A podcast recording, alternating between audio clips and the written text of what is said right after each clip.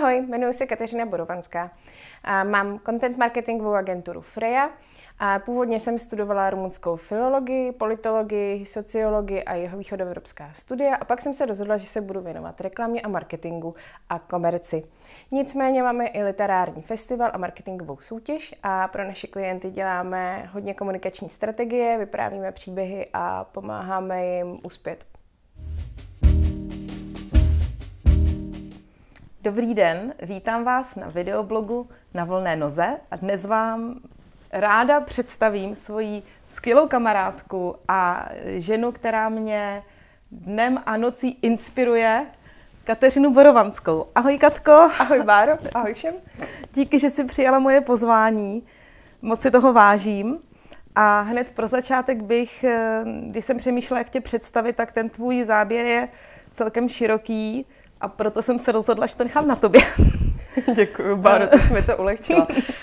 Um, jak se představit? Já mám společnost pět let, jmenuje se eh, Freya.cz a eh, naše agentura je kontentová, to znamená, my se zabýváme tím, abychom lidem předávali příběhy, abychom pomáhali vracet obsah do marketingu, do komunikace a jsme rozděleni na dvě části. Ta jedna je laboratoř a ta druhá je EXA. V té laboratoři děláme naše projekty, které se týkají kultury, týkají se zkvalitňování toho oboru jako takového v té části děláme klasickou reklamní činnost. No a jinak myslím, že to uvidíme během toho rozhovoru, kdo jsem. Doufám. No, no to, tak to, to určitě. ze mě. Mně uh, říkala si, že tu uh, Freju máš pět let, což znamená, že jsi začínala velmi mladá. Ještě kor Já jsem začínala oboru. před deseti a těch pět let zkušenosti toho zaměstnance mi vlastně stačily k tomu, abych zjistila, že to nechci.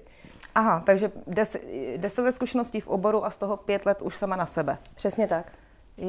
Jak se, jak se vůbec může člověk, který řekněme, že pracuje teda pro nějakou agenturu těch pět let, jak se můžeš připravit eh, na to, na ten prostě záběr toho, že najednou je to na tobě. Byla jsi, šla si do toho prostě rovnýma nohama, nebo jsi předem vypracovala nějaký plán? Já si myslím, že eh, být podnikatel je hodně i o, v podstatě o té osobnosti jako takové, že ve mně to vždycky bylo, že jsem možná úplně nezapadala ani do toho zaměstnaneckého prostředí.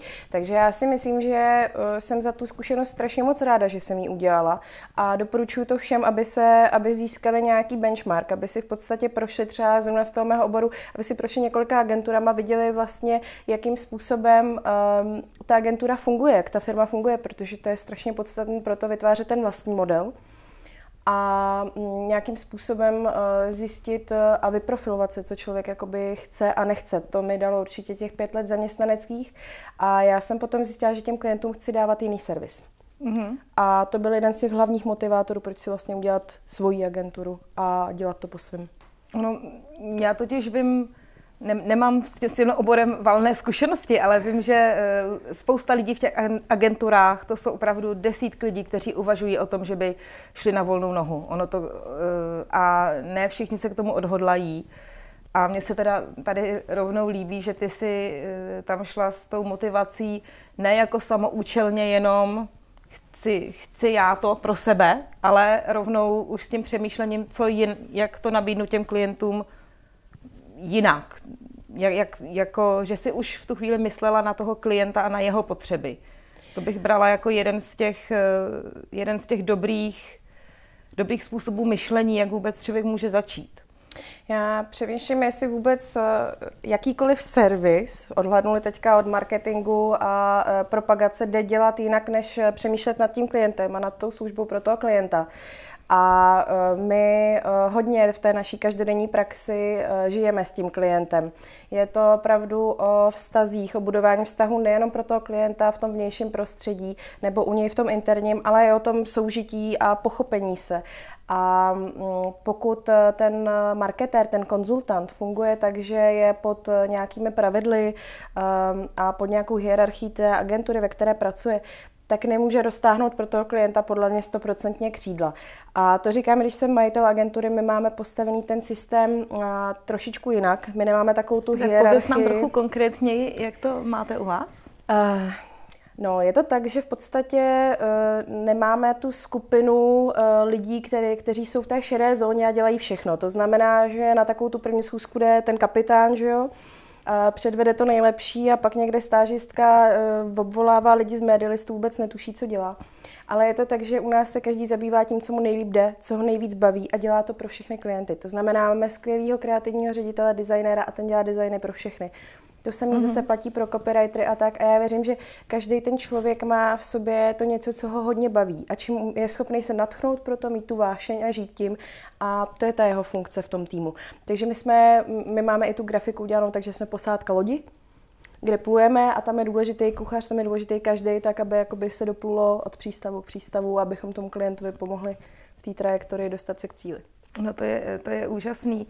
Ale e, ještě původně jsem se tě chtěla zeptat, jestli tohle to byl jeden, jedna z těch vizí pro ten přechod na tu volnou nohu, nebo jak jsi říkal, že jste chtěli ten servis dělat jinak, bylo to tohle, že si opravdu chtěla, aby ten člověk dostal tu službu opravdu od toho, od, od, od těch nejlepších, nebo byl, byl tam ještě jiný e, nějaký proces, který tě třeba připadal lepší, než co si viděla jako zaměstnanec?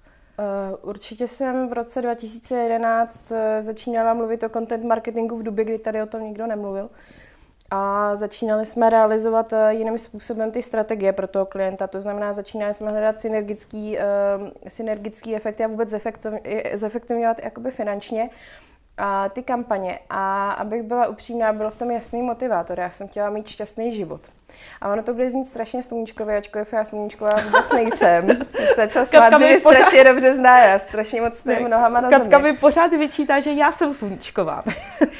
A, ale já jsem chtěla prostě každý den fungovat tak, abych s tím mohla jakoby druhý den jako v pohodě vstát, večer usínat a abych uh, neměla pocit, že ten můj čas jakoby někam mizí do nějaký jámy lvový. Ale já za těch posledních pět let můžu říct, že mm, jsem vlastně strašně spokojená, hrozně moc jsem toho prožila a myslím si, že to byla dobrá volba.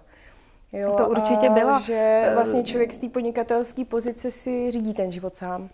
To určitě byla úžasná volba a mě eh, ráda bych se tě zeptala ještě na ty projekty té laboratoře, nebo respektive ty, ty vaše, protože ty, ty jsou úplně úžasný a já jsem měla to štěstí se několika i účastnit.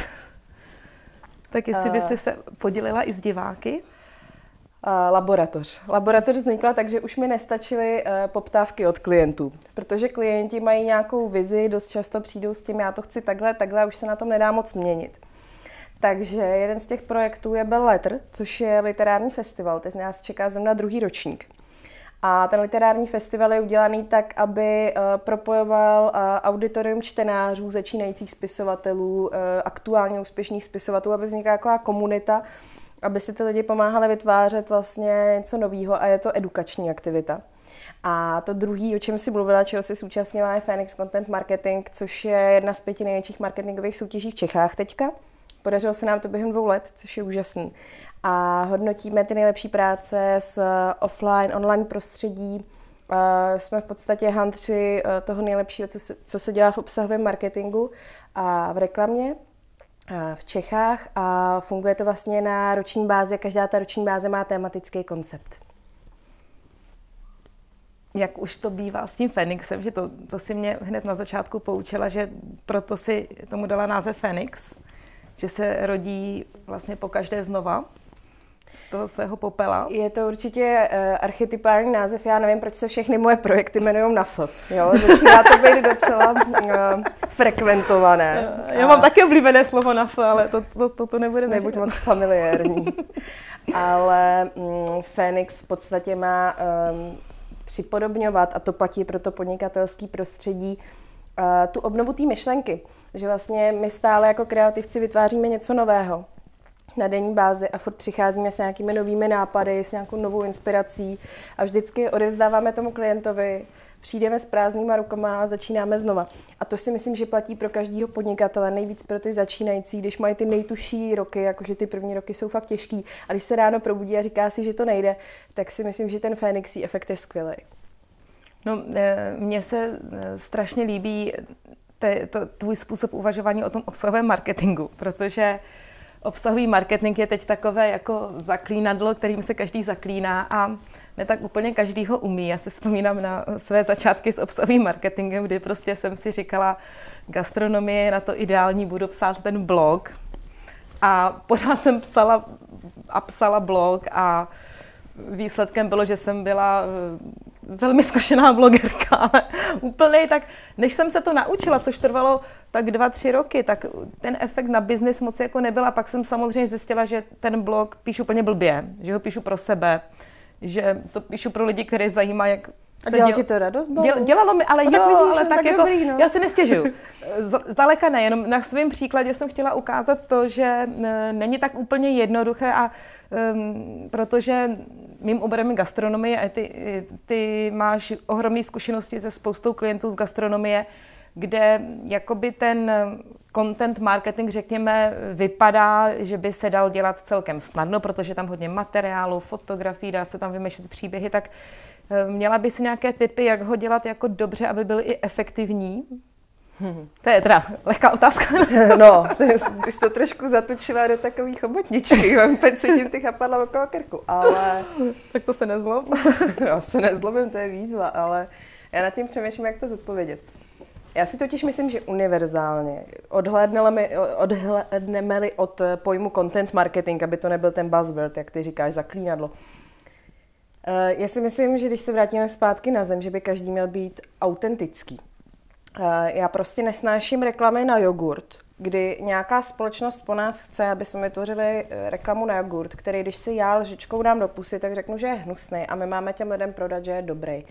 Já prostě věřím, že ať budeš psát jakýkoliv blog, ať budeš dělat sociální sítě, billboardovou kampaň, cokoliv, videa, eh, audia, nespočet možností. Takže podstatná je eh, relevance pro to auditorium, pro tu komunitu, pro nějaká autenticita v podobě toho, že opravdu mm, každá ta značka, každý ten podnikatel, každý má nějakou esenci něčeho v sobě, co vyzařuje nějakou energii, každý ten podnik má nějaký svý specifika. A to je, to, to je ten poklad, to je to zlato. A já kolikrát vidím, že mm, je spousta fantastický esence a že z nějakého důvodu se podnikatel, společnost, klient snaží přetvořit něco jiného. A já vždycky říkám, z žirafy se zebra neudělá a naopak. A to, na co potom ten, na co ta komunikace má apelovat, je důvěra těch lidí. A pokud si prostě žirafa hraje na zebru, tak ta důvěra tam nikdy nebude. No já, já ti tak úplně jako kdyby si mluvila o mně, protože já jsem přesně tím hlavně na začátku prošla. Ani ne tak, že bych chtěla nutně ze sebe dělat něco jiného, ale myslela jsem si, že jako musím. Hmm. Že ta moje autentičnost, to, jak to, že by to nemělo být vidět, že bych měla být navenek taková ta studená cool Jo, no, takže to, to já, byly... říkám stádo, já tomu říkám stádo splašených krav, ale to si neberu osobně. ale tak samozřejmě, že je nějaký trend ale jo, že prostě musíš jako buď to jít s ním, nebo proti no, němu. Že člověk že? má nějaký předsudek úplně zbytečný, jak to v tom oboru je. Hmm. Což mnohdy ani není jako pravda. To je nějaká, to je nějaký, dost často je to předsudek, daný jednou nebo dvěma zkušenostma. To byl jako... Si myslím, že jako každý, kdo začíná podnikat, jako já můžu říct, že i já jsem se jako, každý se bojí, všichni se potýkají strachem, se strachem a se nějakou nejistotou. A v době té nejistoty jakoby se často upínáme k názoru ostatních. A teď všichni říkají, ty musíš mít Facebook, ty musíš za web zaplatit tohle, ty musíš udělat x počet, xy počet věcí. A je fakt, že když pak někdo propadne nejistotě, místo aby si udržel právě tu autenticitu, identitu, a, a nějakou integritu, tak se občas stane, že právě mu to jako ujede někam, co pro něj není vlastní. Jsou lidi, kteří si chtějí víc držet soukromí, e, jsou lidi, kteří jsou ochotní na sociálních sítích hodně sdílet, povídat, právě třeba jako hodně blogovat a je někdo, pro koho to vůbec není šitý na míru a je zbytečný se do toho tlačit.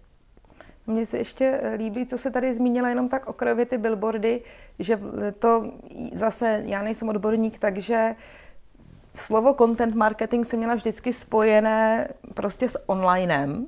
A ty si mě, eh, si úplně si to pamatuju, říkala, content je vlastně všechno a content nejen, že, by, že může být i offline, ale měl by být i offline.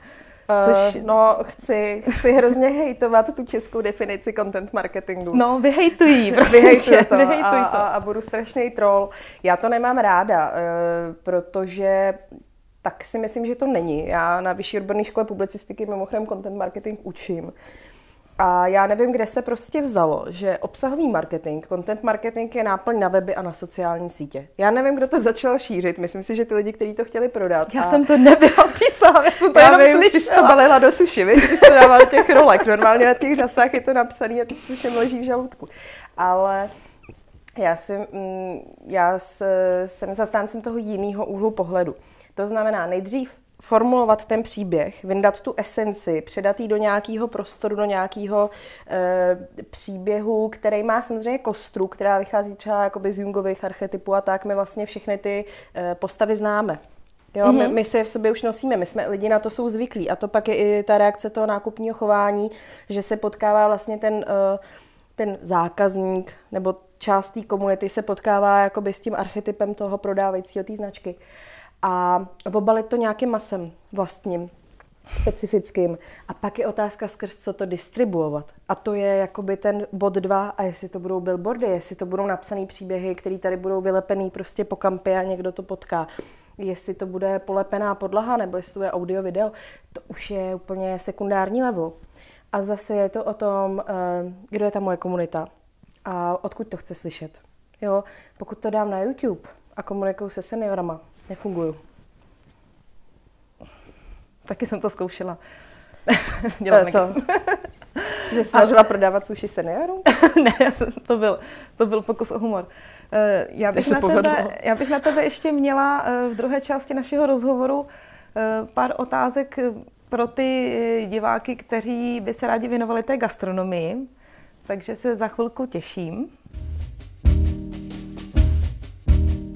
Jak jsme si povídali o tom content marketingu, na což ty máš úplně teda úžasný, úžasný pohled a úžasný gro znalostí, který tady samozřejmě nemůžeme v tomhle rozhovoru eh, všechno říct, to bychom tady asi byli několik dnů, ale když na, naši diváci, kteří nás sledují, třeba přemýšlí o tom, že by začali podnikat sami a ať už to je teda ta gastronomie, jak si říkala, ty principy potom se dají přenést i do jiných oborů. Měla by si několik eh, nějak takových typů pro člověka, který začíná, hmm. jak využít ten content marketing? Já bych to možná ještě posadila trošku na zem od toho content marketingu a posadila bych to vůbec k té komunikaci. Řekla bych, začněte tak, jako kdybyste jednal jako člověk s člověkem. Ono to tak podle mě opravdu vždycky začíná a zase to u toho zpátky končí. My jsme se stali obětma technologií, sociálních sítí a tak, ale v konečné fázi je to setkání člověka s člověkem. A myslím si, že každý v sobě má nějakou schopnost po svém navazovat eh, dobrý vztahy.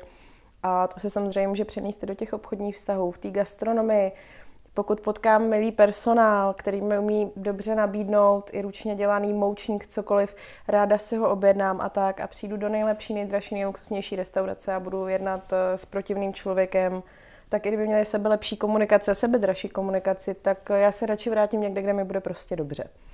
A ta rada určitě ještě je méně je více. Já vidím, že Člověk se často přecení, řekne si, já zvládnu psát blog. Jsou to takové ty klasické novinky na webu, kdy v roce 2015 vidíme novinku z roku 2011. Já říkám, proč si tu šibenici na ten web dávat. Jo? Um, novinky, tam se očekává, že tam bude něco nového. A je to závazek. A lidi, když začínají nějakou aktivitu, tak by měli přemýšlet nad tím, jak ten závazek uspokojovat dlouhodobě, kontinuálně a s hmm. nějakou frekvencí a ne klesající, protože eh, když sledujeme klesající frekvenci, tak eh, tomu přisuzujeme úpadek, přirozeně, pocitově. Já jsem se trošku zastyděla eh, teď za frekvenci mých článků na mém blogu, ale máš určitě pravdu. Já jsem tohle to přesně zažila na sobě, i to, co jsi říkala, že člověk má pocit, že musí být všude, protože že začneš podnikat a teď se na tebe valí nejrůznější kanály a nejrůznější způsoby nějak, ani ne třeba propagace, ale vůbec nějaké existence. Jo, že říkají, teď bys mm, ještě měl mm, být mm. tady a Facebook a Instagram a že opravdu potom se stane to, že e, tyhle ty věci mají člověku spíš by měly sloužit a ne být tou šibenicí, jak si tady krásně řekla. Takže asi dalo by se říct třeba, která platforma nebo která z těchto těch služeb je pro tu gastronomii třeba nějak jako, nechci říct teď povinná, ale která je třeba lepší, nebo je to úplně individuální? Je to úplně individuální, protože pro někoho je nesmírně jednoduchý natáčet videa. Pro někoho je nesmírně jednoduchý psát a pro někoho je tak jednoduchý uh, být uh, přímo třeba v té v tom v své provozovně a potkávat se s těma lidma že nepotřebuje ani Facebook nic jiného, protože se mu tam ty zákazníci vracejí, chodí tam za ním, protože on si tam třeba čte noviny u kafe. A já nad tím přemýšlím, ty bys chtěla jako univerzální Ale ne, radu. A já si je myslím, nejlepší že... říct, že není. Je univerzální rada najít si tu svoji cestu, která je uh, příjemná, kdy se do, do ničeho člověk pocitově nenutí. Protože já mám tu zkušenost, že jakmile se uh, my nebo klient nutíme do nějaké uh, strategie nebo koncepce, která nám nesedne, tak u toho nevydržíme tak dlouho. To je jako když si vezmeme malý děcko, tak když ho něco baví, tak ono si vydrží hrát celý odpoledne najednou zmizí, prostě sedí, zabývá se nějakým uh, puzzle nebo něčím. A to samé ale platí pro dospělí lidi, že jakmile něco baví, tak uh, u toho vydrží. To znamená, pokud mě bude jakoby podnikatele, majitele restaurace bavit fotit, tak určitě bych doporučila nějakým způsobem vybírat třeba fotky na Pinterestu, mít Instagramový profil, mít webové stránky hodně založený na těch fotkách. No a pokud mě baví každý večer psát, tak se asi pro mě hodí blog. Hmm, tak já, já jsem moc ráda, že to říkáš, protože eh, mě trvalo hodně dlouho, než jsem z takového toho sebemrskačského eh, musím se nutit do všeho, protože to musím, dospěla k tomu, k té cestě toho nejmenšího odporu. Spíš takovou nutností, než že by to byla strategie. Takže to si myslím, že je úplně úžasná rada. Moc ti za ní děkuju. A jinak, co se týče eh, těch eh, gastropodniků, s kterými ty si, eh, kterým ty třeba pomáháš s propagací, mě tam ještě zaujala u tebe jedna věc, o které si myslím, že se málo mluví, a to je ta práce s tou komunitou. Hmm. Myslím hmm. si, že na to obecně lidi dost zapomínají, nebo třeba vůbec neví, že by se nad tím měli zamyslet, než vůbec něco rozjedou. Měla bys k tomu něco? Ono to baru hodně souvisí s tou tvojí jakoby předchozí otázkou, že člověk má vlastně pocit, že by měl být všude a že by měl obejmout všechny a že by se měl líbit všem. My si to nesem všichni od té základní školy, kdy chceme být jako nejlepší kamarádi se všema. A tak děláme takovou chybu a myslím si, že je dobrý se k tomu vracet. I já sama si dělám takovou jako sebereflexi v tomhle, že se snažíme fakt se nadspat všude.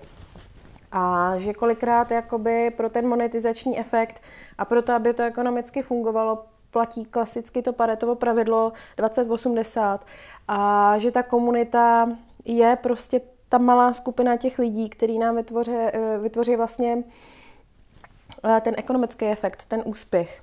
Jo, taky je otázka, proč to člověk dělá. Já věřím, že podnikatelé jsou lidi, kteří jako nemusí vydělávat miliardy a ten jejich úspěch může být to, že žijou životní styl, který chtějí žít, že jsou třeba víc s rodinou, že mají svobodu dělat to, co chtěli dělat, nebo mají svobodu dělat svoji službu.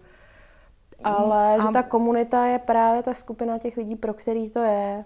A já vím, že v tomhle se docela jako dost tápe, protože je to samozřejmě trošku jako strašidelný. Já si to pamatuju ze svých začátků, že jsem měla jako pocit, že si odříznu spoustu klientů. Než jsem, než jsem teda pochopila, Eh, jak to úzký cílení funguje, tak eh, vím, že teď třeba lidi, s kterými se setkávám já, kteří se třeba za mnou chodí nějak taky poradit, tak eh, většinou v tom dost jako tápou. Když už přistoupí na to, že se trošku vyprofilují úzce, tak hmm. neví moc jako pro koho, nebo respektive definují to tak, jako no tak tak to bude pro ty lidi, co mají rádi to kafe, nebo jako velice obecně. Máš na to třeba nějaký jenom postup, co by ty lidi třeba mohli použít, když eh, se zamýšlejí nad, nad tím, pro koho budou tu svoji službu dělat? Já si myslím, že to hodně úzce souvisí s cenou. My dvě jsme se o tom speciálně bavili, když jsme řešili B2B nabídku. Mm-hmm. Je prostě dobrý vědět, ke komu patříš, pro jakou skupinu lidí patříš. A myslím si, že jako podnikatel jedna z těch prvních věcí, co by se člověk měl naučit, je eh, akceptovat slovo ne a nebrat to osobně, ale brát eh, to ne o tom, tady není ten máč. Jak jsem se byla třeba o těch archetypech a tak, platí to i o ceně a e, o těchto jiných aspektech. A já si myslím, že člověk by si měl na začátku uvědomit, jak ta jeho služba, kterou vytváří, je pozicionovaná, kolik bude stát, kolik by jako reálně měla stát, kolik stojí služby jiných. Uvědomit si, jestli je třeba na to je komunikátní, že si může dovolit tu vysokou cenu. Nebo ne. A poskládat to správně jako stavebnici, aby to prostě do sebe zapadlo jednotlivý ty dílky. Um, jestli někdo neví, pro koho tu službu dělá, tak je to docela riskantní. A já, já jsem vždycky měla, já jsem to cítila hodně intuitivně pocitově, takže pro mě to je těžké. Já v tomhle prostě mám štěstí, že se kouknu a vidím, jo. A no. tím pádem se mi v tom blbě radí, ale na druhou já, stranu... Já, oni dost často ty lidi mají jako taky pocit, že vidí, Protože ale... jejich dva kamarádi jim řekli, to je super, no, tam bych tak chodil. ale to nevidějí oni, ale zase poslouchali jako od někoho hmm. něco. Ale můj táta psychiatr mi na to řekl jako výbornou záležitost. My jsme to teda řešili v těch partnerských stezích a on to funguje úplně stejně. On říkal, že zvířátka v živočišní zvíři, e, říši mají rádi stejně a podobně vypadající zvířátka. Že to tak prostě funguje. Takže ono je někdy dobrý, když se člověk jako podívá na sebe a zjistí, jaký je on, jaká je jeho energie, co k němu náleží. A uvědomí si, že mm, zase potkáme se lidi na lidi a že asi to chce někoho, s kým si bude sednout. To je úžasná jo, A že to vlastně může být ta komunita, jsou to třeba podobní lidi. To je skvělá rada, to je, eh, moc ti za to děkuji, protože to se dá okamžitě aplikovat. Hned to budu aplikovat, jakmile skončí tento rozhovor.